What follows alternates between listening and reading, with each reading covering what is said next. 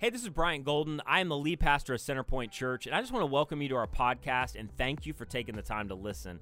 And I just want to let you know if you are in the greater Tampa Bay area, we would love to have you join us at one of our gatherings. And here's the thing about Centerpoint our vision is really simple. We want to be an alternative to church as usual for all people. And that just means we want this to be a safe place that welcomes everybody doesn't matter what your background is or really where you're at on your faith journey. And so, if you want any more information about our gatherings, go to our website at centerpointfl.org. And then, most importantly, whether you're a longtime follower of Jesus or you're just in that place of investigating faith, I really hope today's message encourages you and really helps you to find life and freedom in Jesus. So, my name is Bryant. This is my wife, Nicole. If you are first time, so glad you're with us, whether you're a longtime follower of Jesus or you're just kind of investigating today. Um, we're about to roll into part five. We're team teaching this, a little different than what we normally do. Um, but, real quick, two things. Number one, in two weeks, we're not done with this series yet. So, we've got this week, next week, and then in two weeks, we start a brand new series called This Is What We Do. And going to talk a lot about the fact that we are an alternative to church as usual and what that means, not just like corporately but individually and this is going to be way more practical than you probably would even imagine. And so that's a huge uh, series as we lead up um, to easter which is april the 12th and we say this all the time.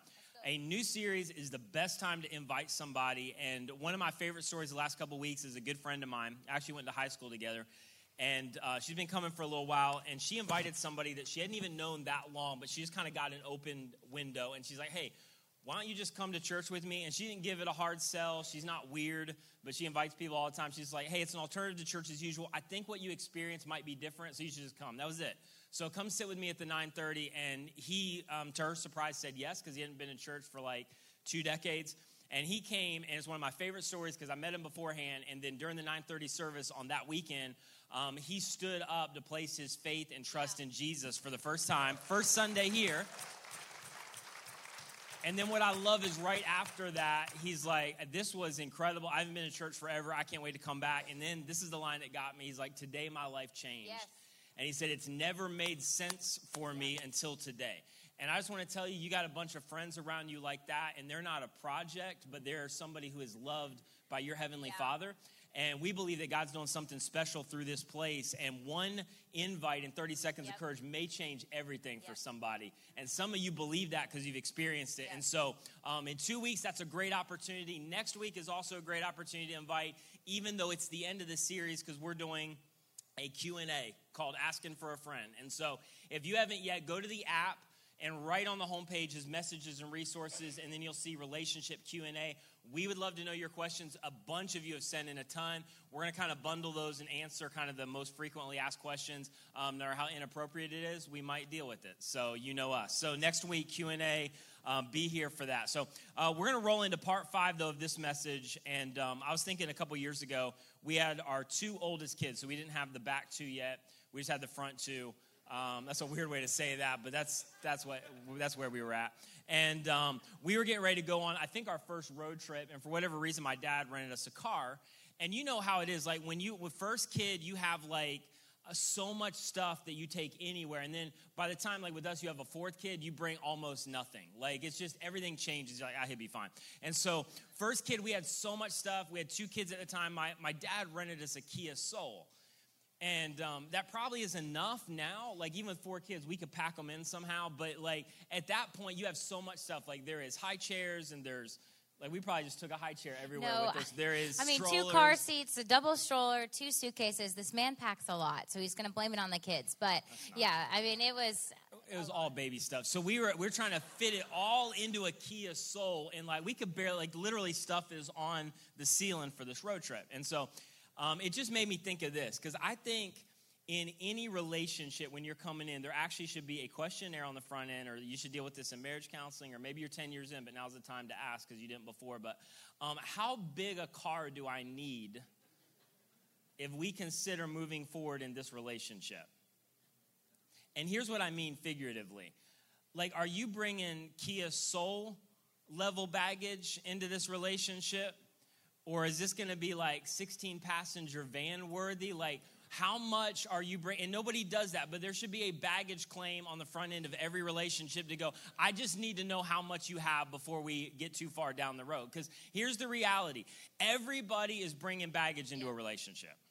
It doesn't matter how amazing you think you are, you're bringing it. In fact, I would say this to those of you who are singles just to consider this is that this time right now is your present, yeah. that ultimately is going to be your future, yeah. and it's going to end up being your past. Yeah. Does that make sense? Like, you should consider what you're doing right now because we said in this series, you're going to lug what you load. And there's going to be a lot of stuff happen to you. Don't um, don't create unavoidable or avoidable regret, I should say, for yourself. Because the reality is, all of us are bringing baggage into a relationship. And some of it is stuff we've chosen to do, a lot of it's stuff that happened to us or was given to us. Yeah. But all of us get into a relationship, and here's the reality you don't really know how much you have until you get in the relationship. Like, you, all of a sudden, you get in, you got two people not only bringing their furniture together, and there's whole fights about that, they are bringing their baggage together. And then after you say, I do, specifically in marriage, you're like, wow, that's a lot. Anybody? Yes. Like, you don't have to say anything if your spouse is sitting next to you, but like, if we're really being real, all of us have to, like, wow, that's, and here's the thing is, and it's not just their baggage, it's their baggage, it's your baggage, and at some level, you're dragging some other baggage unspoken with you. Like, in a sense, it's like you move in together, there's you, there's her, in a sense, there's kind of granddad, there's maybe a stepdad, because there's baggage of stuff that maybe we've been dragging for a while that we've never identified. And so it is like one big, not so happy family that unites. And so the question today that we want to deal with in a few minutes, and we're going to kind of focus on a lot of the stuff that, in a sense, has kind of happened to us. Yeah. But the question is not if you are bringing baggage into a relationship, you are. The question is, what do you do with it and how do you identify it? Yeah, and so I love the illustration of a dresser drawer because um, I am extremely messy. You would never know it. Like if you came over to my house, it's pretty immaculate. I'm just going to brag on myself for a second, but please do not go through any of my cupboards, my closets, or my drawers. Amen. Um, and so, like literally, my life with four kids has just become one constant laundry pile. Like that's just all I do with my life now. And so, um, I'll do laundry, and then I'll literally just throw my clothes into the dresser. Um, won't even really fold it anymore. It drives him nuts. Um, anytime I get anything new, just goes throwing it into the dresser. So every couple of months, I have to do a complete overhaul because it gets to the point where I can't close my drawers anymore. And so I'll take everything out, start folding it. I'm like, oh my gosh, I still have this. Or like, oh my gosh, why do I still have this? You know, and so going through it, organizing it and everything. And I think um, a lot of that, it's very similar to what we do with our baggage from our family of origin. And that's really what we're going to be dealing with today is family of origin baggage. And so, um, a lot of us, there were a lot of things that happened to us when we were younger, like kids, teenagers, where um, we weren't fully able to process everything that was going on. And so, instead of really dealing with it, we just stuffed it, right? So, um, you know, your parents get divorced. You don't know how to process that. You throw it in there and shut the door. Your dad has an affair. You don't know how to deal with that. You throw it in there and shut the door. Your mom has an anger issue, um, an addiction, alcoholic. You throw it in there and shut the door.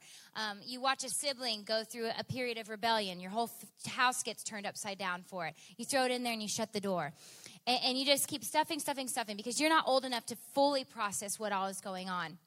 And then you get into a relationship and it leads to marriage, and all of a sudden you're like, oh my gosh, I've got to take this thing with me. So I'm going to Joanna Gaines it. I'm going to paint it up. I'm going to distress it. I'm going to make it look really nice, you know, and um, I'm going to take it with me. And um, you guys get married, you move in together, and all of a sudden here comes your husband with all his stuff and is like, um, got any room in there?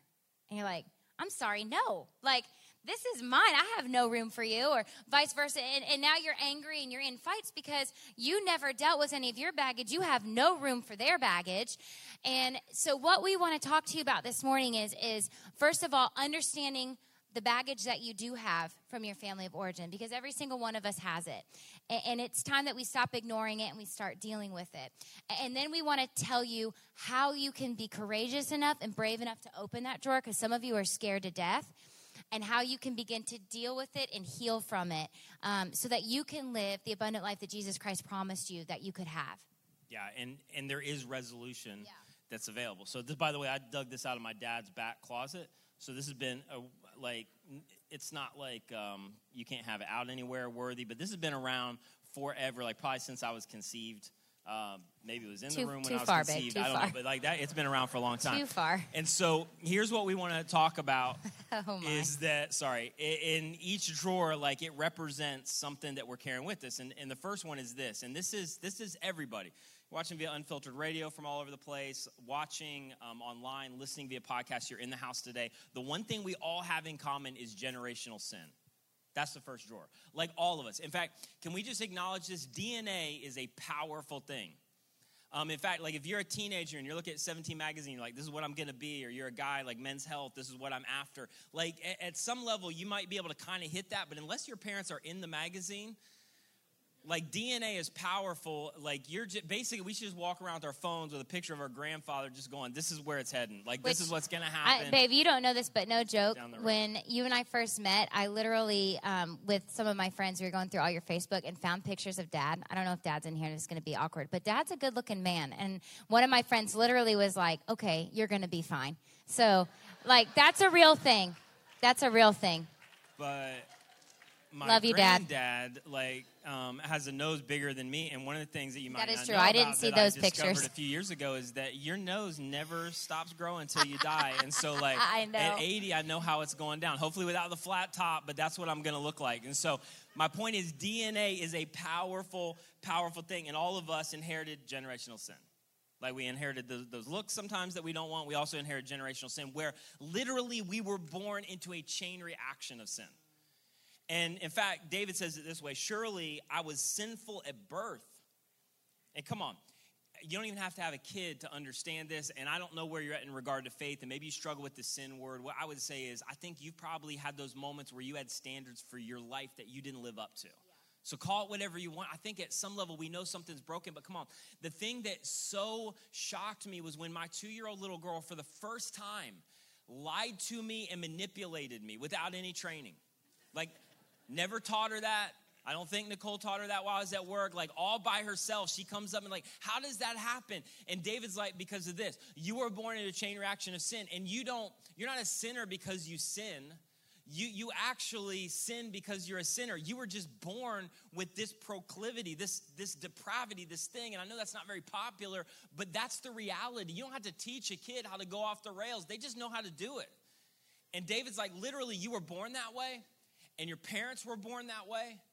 And by the way, you watched, no matter how great your parents were, you watched them, and in, at some level, your brokenness was fine tuned by them because they had stuff that they had to learn how to cope with. They had stuff that they had to learn how to, to sort out. They had things that you observed on a daily basis and you didn't even know it.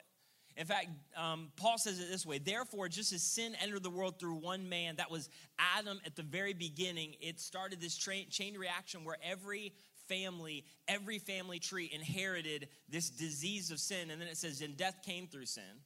And in this way, death came to all people. Like it's all of us, it's every family, it's every family line because all sinned. And, and this is not just physical and spiritual death, which Jesus said, hey, it's why I came, it's why you need rescue, and one day I'm gonna undo it all and I'm gonna make things right. But this is here and now. And not, not only does sin lead to death physically and spiritually, sin kills stuff in every part of our life. Like sin kills dreams, sin kills our desire for the future, sin kills relationships. You've watched sin, whatever you call it, kill a marriage, but sin just kills stuff. And so Paul is like, listen, you just have to know, you got to open this drawer at some point and just recognize maybe you you picked up some great things from your parents like me that you are so grateful for the multi-generational legacy you have, but even with that, there is some generational sin that you are dragging with you. And you have the choice of whether you're just going to keep it closed and never acknowledge it, which is what most people do, or you're going to understand that there's some stuff you got to deal with and you got to crack open this door because your DNA is powerful. One of the things that just made me think about as I was thinking about this message, um, my little boy is five, Ryder. Uh, one of my three, but my oldest is five.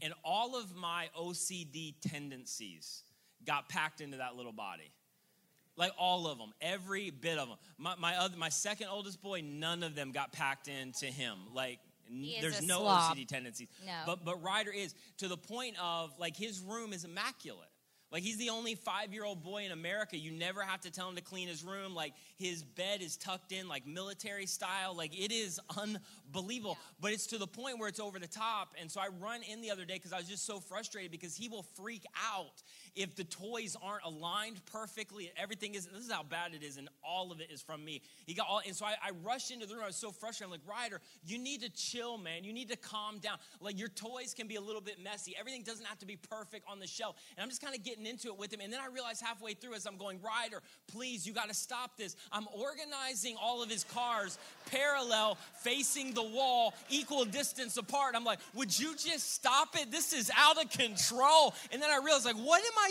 doing? I literally grabbed him, like, we're going to counseling right now, both of us together. But that's a true story. I'm sitting there lining them up while I'm yelling at him about how OCD he is. DNA is unbelievably powerful. And so some of us are coming from a, a, generational line where like just worrying was a part of it. Anybody have any worrying parents? Yes. You don't have to raise your hands but like it, it, just everything was hyper everything was hyper everything was hyper it was just so annoying. So like as a student or a teenager like hey i want to go bowling and your mom's like okay well what's the bowling alley? I want to see if they have any liens on it. What was their income tax the last five years? Like what's the police record? Who you going with? Well we're going with kevin and mike. Okay can you have kevin and mike give me their date of birth and their social security number? I'm going to put them in the database that i designed. Like everything was hyper. Anybody know what i'm talking about? Yeah. and so then you have your friends show up and you have the least chill parents in the world and your mom's checking the air pressure and all all the tires and like, hey, can you text me every five minutes? And when you get your first strike, can you text me because I just want to cheer for you? And like everything is like, are they going to disinfect the shoes? Could we check that out? I'll call and see if they're going to disinfect the shoes. Do they just spray it over top the shoes or do they spray it in? We should know this. Like, are you bringing your own bowling ball? Are you like, like, how's this night? And you're like, I don't want to go bowling. I want to have a root canal because you are hyper on everything that I ever do. Anybody in the house, like that's just, that's from the generational line that you're coming from and now you're in a marriage and after you say i do like you, have never really dealt with some of that stuff. And here's what's funny is is you had the idea of like i am never ever ever gonna do that. And the weird psychology is the more that you determine what you're not gonna do the more you end up being that exact thing. Yeah and, and, now you're, you're in a relationship where it, like you're hyperdrive on finances even if there's nothing to worry about and you're over the top with your kids and yet like there's some strain in your marriage because it feels like you don't trust but really there's just an overabundance of worry and, and you're just carrying some generational stuff that you've never dealt with and everywhere you go there you are yeah. like it just goes with for others of us it's it's maybe a little bit more serious so that can be serious where there's just some anger stuff and and you had a dad or a mom that certain things would happen and it would trigger and they would just fly off the handle for you don't even know why. Like it was disproportionate. It was like, hey, could you just pass me that? And they blow up at you, and it's like, what's wrong with you? And, and and what was wrong with them is in that moment had nothing to do with you, but the drawer cracked open just a little bit. And they didn't tell you this, but they're like, there is more in here than you could ever imagine. Yeah. You're just seeing a little crack and you had to kind of work around that and, and now you are in a relationship or you're married and that, that thing of like i'm not going to treat people like that i'm not going to do that and every once in a while you have the same thing happen where this response comes up out of you because there's some stuff in the drawer that you've yeah. never dealt with yeah. for some of us it's like you just grew up in a home where like there was just tons of insecurity like everybody's insecure there was low self-worth just tended to fear everything like just fear fear fear and just kind of this victim mentality of like we're just always going to come in last. It always sucks. We're just realists. This is how life is. And you just kind of lived under that for a long time. And, and they never really understood the fact that they have a heavenly father who's for them who has a plan who has a purpose. And yes it's a sin infested world but you have a life you have a will you have a destiny. God wants to do something significant and you never got any of that there's just a lot of fear. There was a lot of low self worth. And now you are in the relationship on maybe the other side of I do, and you've never recognized it. But one of the things that happens is a lot of times when there's low self worth and I don't feel good about me, the natural reaction is I'm going to make sure you don't feel that good about you too. And, and you've never opened that drawer of generational mm-hmm. sin, it's just followed you. And maybe you're still in this place kind of living as a victim because that's, that was the mentality that was handed off. And then you know, to get really personal, like for some of you, just addiction. And it's so interesting. This isn't always the case, but a lot of times, if if your parents dealt with addiction, their parents dealt with addiction, And there's this multi generational thing where nobody really looked inside those drawers and really confronted any of that stuff. And in the Old Testament, it says that the, the sins of the father will be repeated to the sons and their sons. And, and the, that old testament passage is not this is inevitable. The passage was listen if you don't run to the right source of healing if you yeah. never open this up if you never decide that you're going to deal with this you will just drag this baggage with you into every season and every relationship of your life. Yeah. There, there's power in generational yeah sin. and i think like one of the things that we really struggled with um, when I got pregnant with Brooke, she was our first, was just, um, you know, were they going to end up with, you know, my three mental illnesses? Were they going to end up struggling with the things that I have struggled with for so many years? And I'll never forget um, meeting with Kevin, my counselor, and just being in tears. Like, I, you know, should have we even had children? You know, um, and and he told me, he said, he said, Nicole, you are doing the hard work of breaking that you are doing the hard work of breaking the generational baggage so that your children probably will not need to. And he said, and most parents who realize that they have some sort of mental illness or in counseling, their kids are less likely to end up with the mental illness because the parents know what to look for and how to get them help. And for me, that was just so encouraging to know that it could stop with me. It could stop here. Um, the second drawer that we want to talk about. just add this because oh, I go want, ahead, sorry. like hope's coming and I think right on the front end because like that's you start to feel stuff. Like here's the reality: DNA is powerful, but where this message is going is Jesus has done something to break the power of that yeah. DNA. Yeah. Lest you sit here and think like you're just inclined to just hand off and repeat all of the sins of the previous generation. Like Jesus has done something to break the power of that, no matter how many generations precedes you to go. No longer because of what Jesus has done am I going to carry this drawer and this baggage any longer in my life. Yeah, yeah, 100%. Um, the second drawer is the drawer of abandonment. And um, this can come through divorce, this can come through distance, disinterest, and sometimes even death. And I, I read a study once that talked about um, if you were five and under and you lost a parent um, to some sort of illness and, and, they passed away, or it was sudden, a car accident, or whatever, your brain um, wasn't developed enough to be able to process that as that was not their fault. Um, and so your brain processed it as they abandoned you and they chose that. Um, and I just thought that was so interesting. Um, but so often, as children and teens, like we said earlier, y- you can't process things. And so your parents end up coming to you and they're saying, you know, we're going to get a divorce. Um, our two drawers are colliding. We, we can't work through it. Um, sometimes we don't even want to choose to work through it. And so we're going to get a divorce. And in your mind, you're like, okay, if you love me, if you value me that much, then why are we going to have to live in two separate places? Like, why am I going to have to go back and forth? Why can't we work through this? Or maybe your parents were physically present, um, but emotionally and mentally they were thousands of miles away. They just never checked in. Um, maybe they were just constantly interested in other things other than you. So they were interested in, in their job or the house or um, their hobbies or their friends. Or maybe they were interested in you, but not as a person, but as what you could bring to them.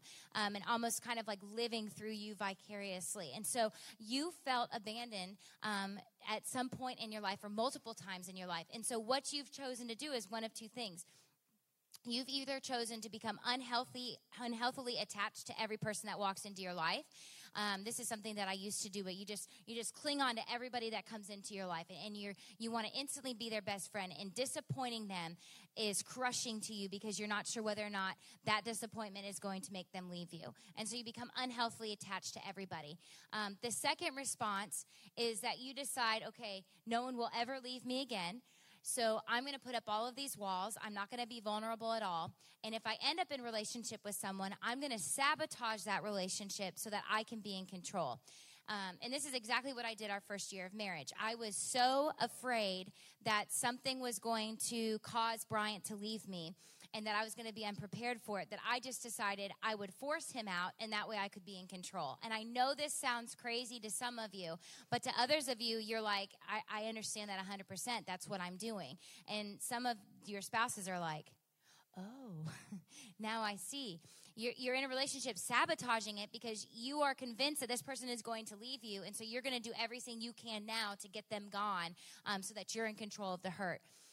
And then some of you, what you've decided to do is, is you're like, okay, I know that person hurt me, whether it was a dad, a mom, um, whoever it may be. More often than not, it's a mom or a dad or both. And you're like, they hurt me, but whatever. they were a jerk. I'm not going to deal with it. It's it's it's gone. It's over now. So I'm just going to slam that door shut. I'm not even going to think about it. I'm just going to move on with my life and I'm going to be fine.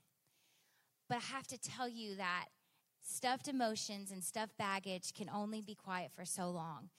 And there's going to be a point where you're not going to be able to shut that drawer anymore. And it's just going to start overflowing. And it's going to overflow on the people closest to you and that you love the most. And so, what we want to tell you this morning is in a little bit, we're going to tell you how, but you can have the courage to open that drawer and to start going through it and to face it head on so that your present relationships and you yourself does not have to suffer anymore. There is freedom and there is healing in Jesus Christ. Yeah, come on. The third drawer, and this is we just deal with a lot of couples, and so this is this is one we wanted to deal with. Uh, the third drawer is enabling. Like a, a, lot of people, and maybe this is even increasing in our culture. Like you, you came from some kind of background, whether it was parents or guardians or whatever. Like you just didn't hear no a lot. Like there, w- there wasn't a lot of boundaries. Like they were, I mean, in some extreme example, like they're buying the liquor for the party. Yeah um, when you're 17, but maybe less extreme. Like there just wasn't a lot of no, there wasn't a lot of boundaries. Um, they were constantly running in to help you at every turn. Um, one of the things that you, will read a lot of articles that in ex- this this kind of culture of extended adolescence, where people are getting married a lot later, a lot of moms are coming into interviews with their 24 year old sons in a corporate environment, like just like you're still here. And, and, so, like, maybe you grew up in, in that kind of environment and somebody always had your back. Somebody was always cleaning up your mess. There wasn't a lot of boundaries. There wasn't a lot of no. Um, you always got a trophy for everything. Um, I remember, I will never forget sixth grade. I, I played soccer, which ended up not being my sport. And um, we got in the end year. We had a great year but everybody got recognized as like these little MVPs. And I remember because I'm so competitive, I literally got mad. Like, why are you giving me a trophy? I'm terrible. I like I suck. Like, why are you doing this? But everybody gets a trophy, everybody wins, everybody's the best. And at some point, because you're made in the image of God, there's something in you that actually longs for the boundaries. Yeah. Like, this isn't how it should be. And, and, at some point, I want you to just tell me the truth. Mm. Like, you keep giving me a trophy and tell me how amazing I am. What if I'm not that amazing at this? Yeah. A few years ago, Nicole and I went to this, we're at this kind of club type thing or whatever it was where they had an open mic. This is several years ago, and somebody got up and performed. And I just remember thinking, like, Jesus loves you. He has a destiny and a will for your life. This is not it, what you're doing on the stage right now. And like, I just remember thinking in my mind, I was like, nobody has ever loved this guy in his life because you're telling me there wasn't a mom somewhere along the there wasn't a friend who had the courage to go, listen, I love you, bro. God has a good and right plan for your life. It's not this. Yeah. You're terrible. Knock it off. I can't keep looking at the floor while you perform because it's so embarrassing. You're terrible, man. Let God reveal what He has for you next. And my point is just this like, at some point along the way, if you grew up in that kind of environment, whatever it looked like for you, here's the danger. You get on the other side of I do and you have no idea how to submit your life yeah. for the sake of somebody else. And maybe as a guy, you have no idea if you're a follower of Jesus how to do what Jesus told you to do in marriage. And that is, I want you to lay down your hopes, your dreams, and your desires for the sake of her hopes, her dreams, and her desires. And I'm just telling you, at some point, you got to open up that drawer and go, it's been a good run. There's been some advantages to this. But I'm not going to live in here any longer. I've got to get to the root of some of this stuff. I've got to set some boundaries. I've got to recognize there's some things that I have to deal with to be what I need to be in this relationship. But the thing I cannot stress to you enough is none of these are neutral subjects. If you do not deal with the multi generational stuff in your past, and I'm talking to 100% of the people who are listening and watching right now, it will come back to haunt you. And yeah. at some level, it will sabotage your relationships yeah. from being all that God wants them to be. There's some work that you have to do to break free to experience all that God wants to do in your marriage and relationship yeah. right now. You have to crack open the door. Yeah. Um, and then drawer number four is performance based acceptance. And um, this is something, this would characterize a lot of passive aggressive environments. So if you grew up in an, a home that was very passive aggressive, you experience this. And what, what I mean by that is, is that it was never actually said to you, but you knew by the way that your parents talked to you and how they interacted with you that um, when you did something well, like a good grade, you scored the goal, um, you know, you got the girlfriend or the boyfriend, you, you um, got the job, whatever it may be, your parents um, showered praise on you, gave you you attention. And then the moment that you did something that they did not like, um, it became very like quiet, tense. The tones changed, the attitudes towards you changed. And so um, you realized very early that um, you were loved and accepted when you did the right things, when you performed, and when you didn't. Um, you weren't loved and accepted. And so um, this produces two different types of people. It produces the tryhards, and they are terrified of not being loved and accepted so they do everything that they think they need to do in order to win your love and your acceptance. And then you have the people that just give up altogether because they're never going to earn your love and acceptance. They're never going to be able to hit the mark and so they're just not even going to try. They're exhausted from trying. They're just going to give up. And you can see how this can impact a marriage and then how this can impact our parenting if this is how we grew up. And so we have to open the drawer to allow jesus to shine light on that in our lives and then the last drawer that we want to talk about, it's incredibly sensitive. And so I want to say this we're not going to spend a whole lot of time here, but if you've experienced this, I would really encourage you after the service to go out to Connect Point. Um, we can get you connected with a counselor, we can talk and pray over you. But the last drawer is the drawer of abuse. And some of you have experienced physical, mental, spiritual, emotional, sexual abuse. And um, what it has done is it has completely eroded your ability to trust. And that's not your fault. If, if, if you have been abused, I'm going to tell you right now that this was not your fault. This was something done to you. It's not something that you asked for. It is not something that you baited in. This was something done to you, and it was not your fault. But your trust is eroded for good reason, obviously. And some of you have never ever told anyone even about it. The only two people that know are you and the person that did it to you. And you're carrying this weight of shame because the enemy has told you that you should be ashamed. And I want to be here this morning to tell you you should not be ashamed. And you need to shut up the voice of the enemy and you need to bring this before Jesus Christ and allow him to heal you from the inside out because he wants to restore you. He wants to heal you. He wants to make you whole but you have to be brave enough and courageous enough to do it. And I have several friends that over the past couple of years, as I've talked about my mental illnesses and different things, have come to me. And it's crazy because statistics say one out of four people have been abused in some way. And so you just look around this room, and, and that's a whole lot of us. And, and, and for some of us, you would never know because we have families, we have children, we look put together, we have jobs, and yet we're carrying this weight and this burden of shame and embarrassment and of fear that of uh, because of something that someone did to us. And I, I want to encourage you today that no matter what kind of things that you are stuffing, whether it's the abuse, whether it's the abandonment, whether it's the need for acceptance or enabling generational sin, whatever it is, I love our church because we have community groups of people that are way more messed up than we are. Isn't that something to celebrate? And what's awesome, let's celebrate that for a second because what's awesome is honest than we are. Yeah, that's it. When you get into a community group, and I say we collectively because um, I'm pretty messed up, but when you get into a, an, a into a community group and you start to hear stories of people that are like, you have no idea the brokenness that I walked through, but look what Jesus has done. When you start experiencing that, there's something powerful in that moment. We've developed a whole counseling ministry. We have a fund to help fund some of your counseling because we know how important it is. We know how much um, sometimes we need to walk with someone. I've been walking with Kevin for 10 years. He's my counselor. And um, some seasons are more intense than other seasons, but I always think it's so funny when people come up to me and are like, Yeah, I got into counseling for two months and I think I'm good. I'm like, Oh, you're so cute. You know? I'm like, you're so sweet. We'll see you in about a year.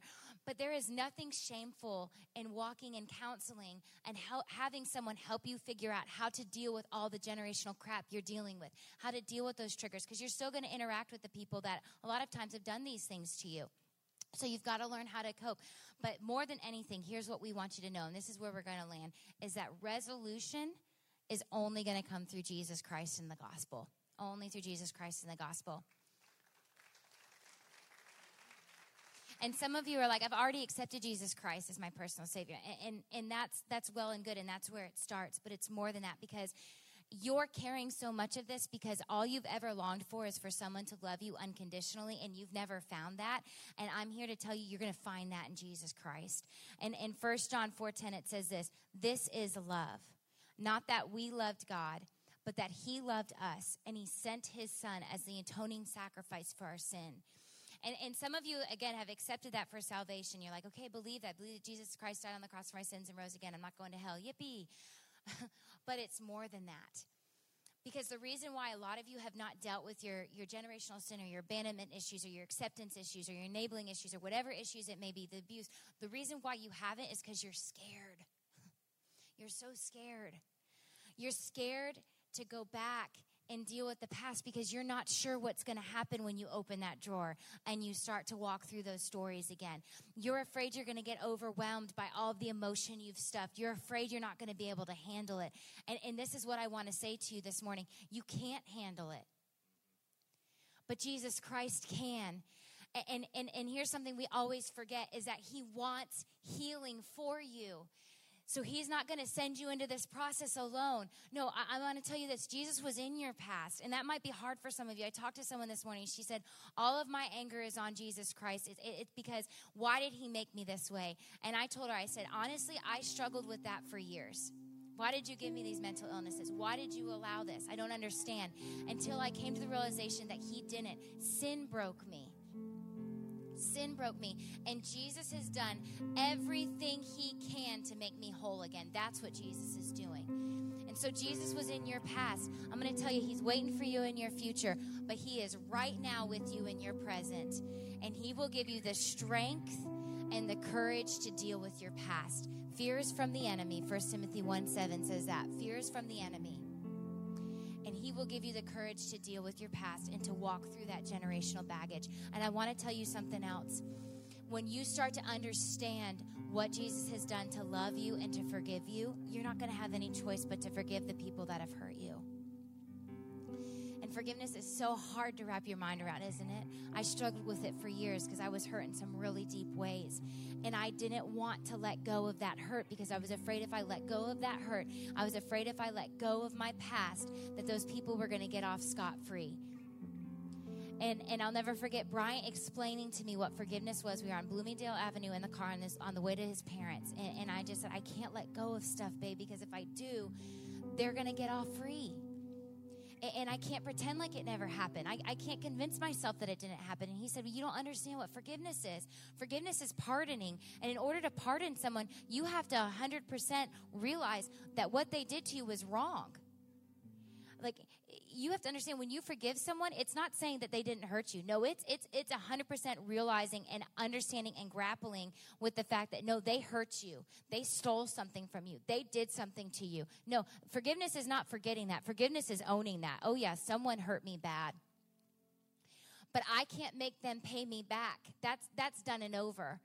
And and the only person I'm hurting by holding on to it and never releasing it is myself. And I came to the realization and, the decision that I was done being sick for something else someone did for me. I was done being sick for them. I wanted to get whole and healthy. And so I was going to release that. And the verses I clung on to for years until Jesus did the full 100% work of forgiveness in my heart, because it takes years sometimes, is that God was my avenger and he was going to take care of them. I clung to those verses. And Jesus did something in my heart to where I could actually forgive and I could move on and experience freedom in Jesus Christ.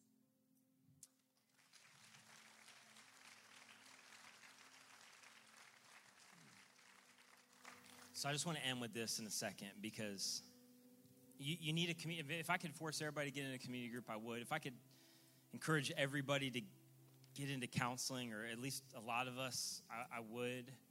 For some of you, may need medication for a while, maybe for a season, maybe forever. There's some stuff because we're mind, body, soul, spirit. And because of the fall, like we just need help walking through healing. And all of those things are important. If you're not a Jesus follower, start there. Because what I'm about to say next, this may be the thing that's hard for you to grasp, but I'm just telling you if you ever decide, I'm going to believe in what Jesus did, his death, his burial, his resurrection, and the fact that he paid the price for all of my sin and all of my past, and decide to trust him and not what you can do to earn your way to him, but what Jesus has done for you, when you decide to make that decision, I'm just telling you this that all of those things I just mentioned, they're going to be a part for a lot of us of the healing process, but full resolution only happens at the cross. And it happens for two reasons because he is the only one on planet Earth who loves you unconditionally, unlike anybody else. because he knew all of it and he died for you anyway. Not a future version of you, but you at your darkest moment. And not only that, he is the only one on planet Earth who knows every single thing that is in all of the drawers. In fact, again, to quote Paul, Paul said this For just as through the disobedience of one man, that was Adam, and then the domino effect of sin started to infest humanity, the many were made sinners. That's everybody, every family line. So, also through the obedience of one man, his name is Jesus, the many will be made righteous and be made right. Listen, this is the gospel. This is our hope. And I just want to be really explicit as we wind toward the end of this series that there was a domino effect of sin that was coming with all of us. And Jesus stepped into that domino effect, but he did not fall with the dominoes.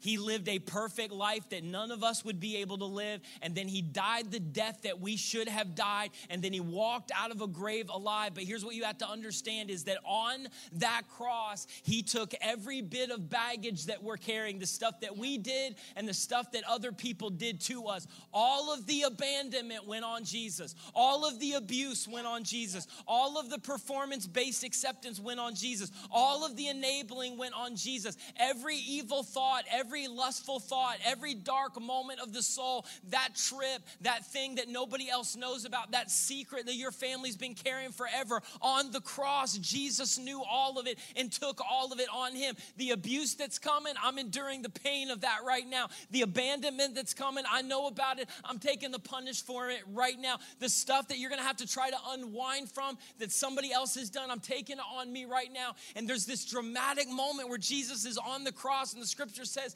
he is literally becoming sin for us. And the, he cries out to his Father in heaven, God, why have you forsaken me?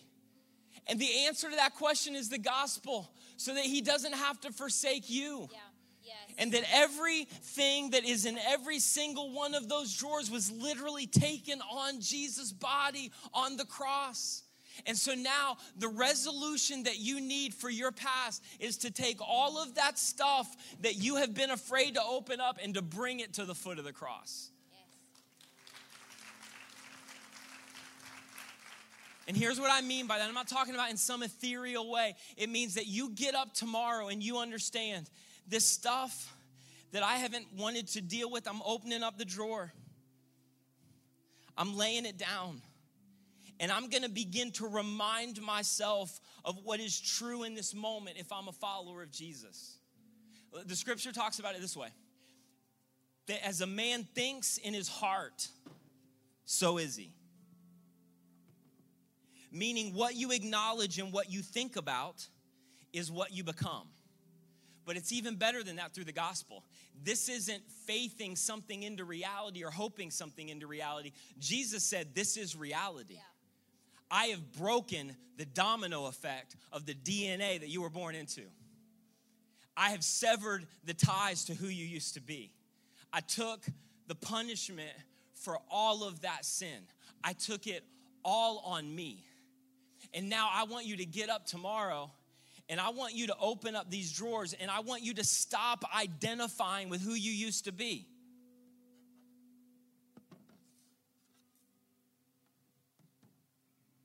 I want you to get up tomorrow and take it to the foot of the cross means I'm not what they did to me. I'm not going to stay in the multi generational line that just says we're addicted, we're unfaithful, we're insecure, we don't have self worth. And instead, I'm going to get up and I'm going to acknowledge something powerful. And this is what it means to come to the foot of the cross. I'm going to take every bit of this baggage and I'm going to bring it to him and I'm going to understand I'm going to understand this reality. I don't have to carry this any longer. And I do have a new DNA. Because Jesus took every bit of your baggage to a place called Calvary. All of the wrong of your life was put on him. And all of the wrong that was done to you was put on him. And now, when you place your faith and trust in Christ, you don't get just forgiveness, guys.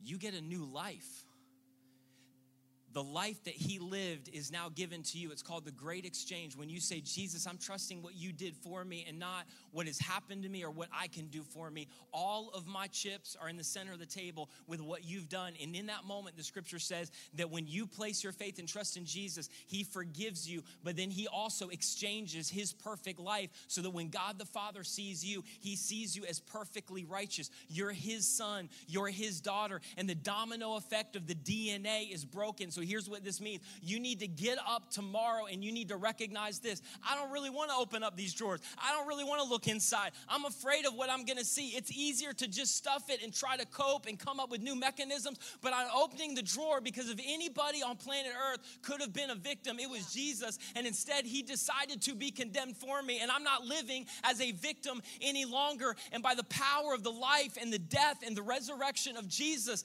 I am going to identify with who I am. I am not you. I am not what you did to me. I am not my family line. I am not my family tree. I am not the abuse. I am not all of the performance based acceptance because on the cross, Jesus said once and for all, you don't have to live for acceptance any longer. You can live from acceptance. You are loved, you are accepted, you are worthy, you are secure, not because of anything you've done and in spite of what has been done to you. It's all because of Jesus. And so get up tomorrow and stop identifying with who you used to be and begin to acknowledge who you are. I have a new dad, I have a new father, I have a new life. I have a new DNA. I have a rearranged family tree.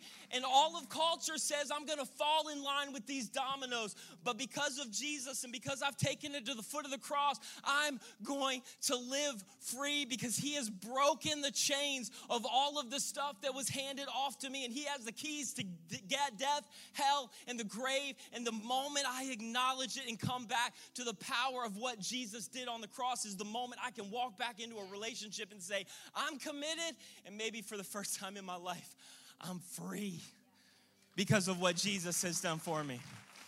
And today, the application is that you will walk out and you would continue or begin all of the hard work. But you would recognize that resolution is only coming from one place and one person, and his name is Jesus. And he has done something that no counselor is ever going to be able to do for you. He has made you new. You're a new creation and a new person. And the tie has now been severed, and the generational line has been nailed to a cross. And you can go free. And you can maybe experience something that nobody in your line has experienced for about five generations because you have a new Heavenly Father.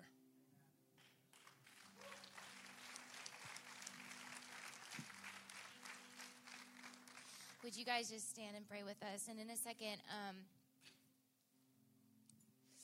uh, the worship team is going to come up and we're going to end with a song, Run to the Father. And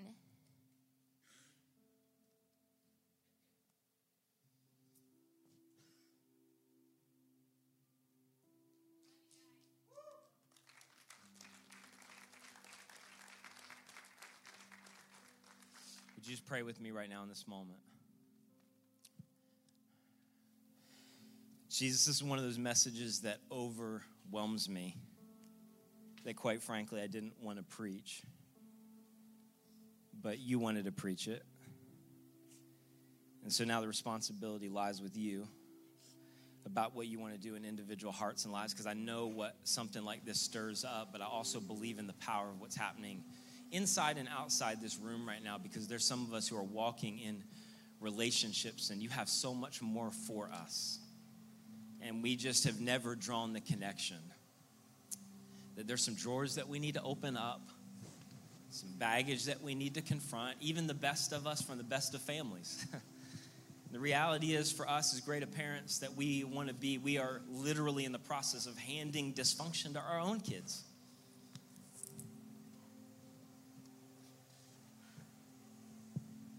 And it's why in these moments we are so grateful that you didn't send a list of rules and some advice that our Father in heaven sent a Savior and a rescuer, not just to forgive us, but to give us new life.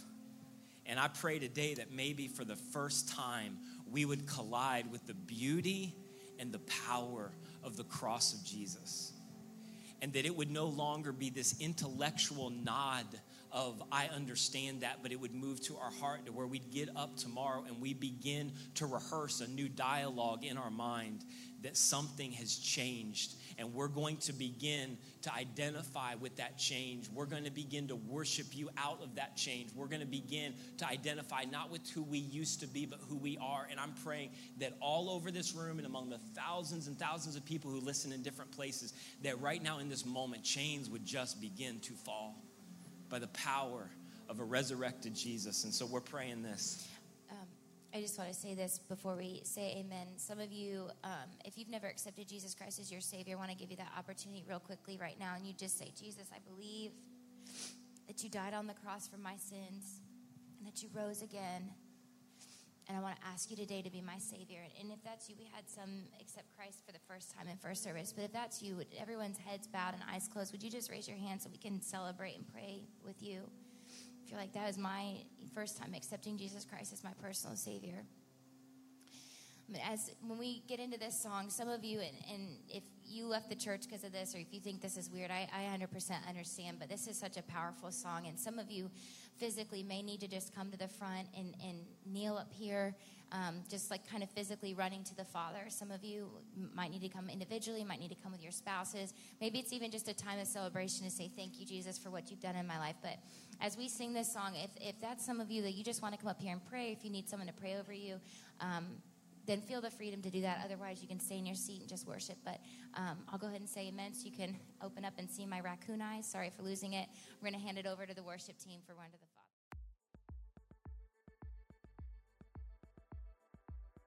Thank you so much for listening. If you enjoyed this message or have been impacted by Centerpoint Church in any way, would you consider helping us out in one of two ways?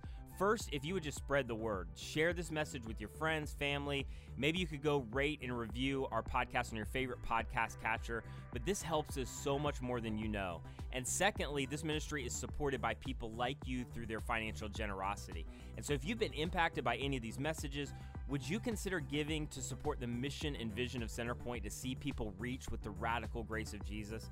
You can give today on our website at centerpointfl.org. And again, that's centerpointfl.org.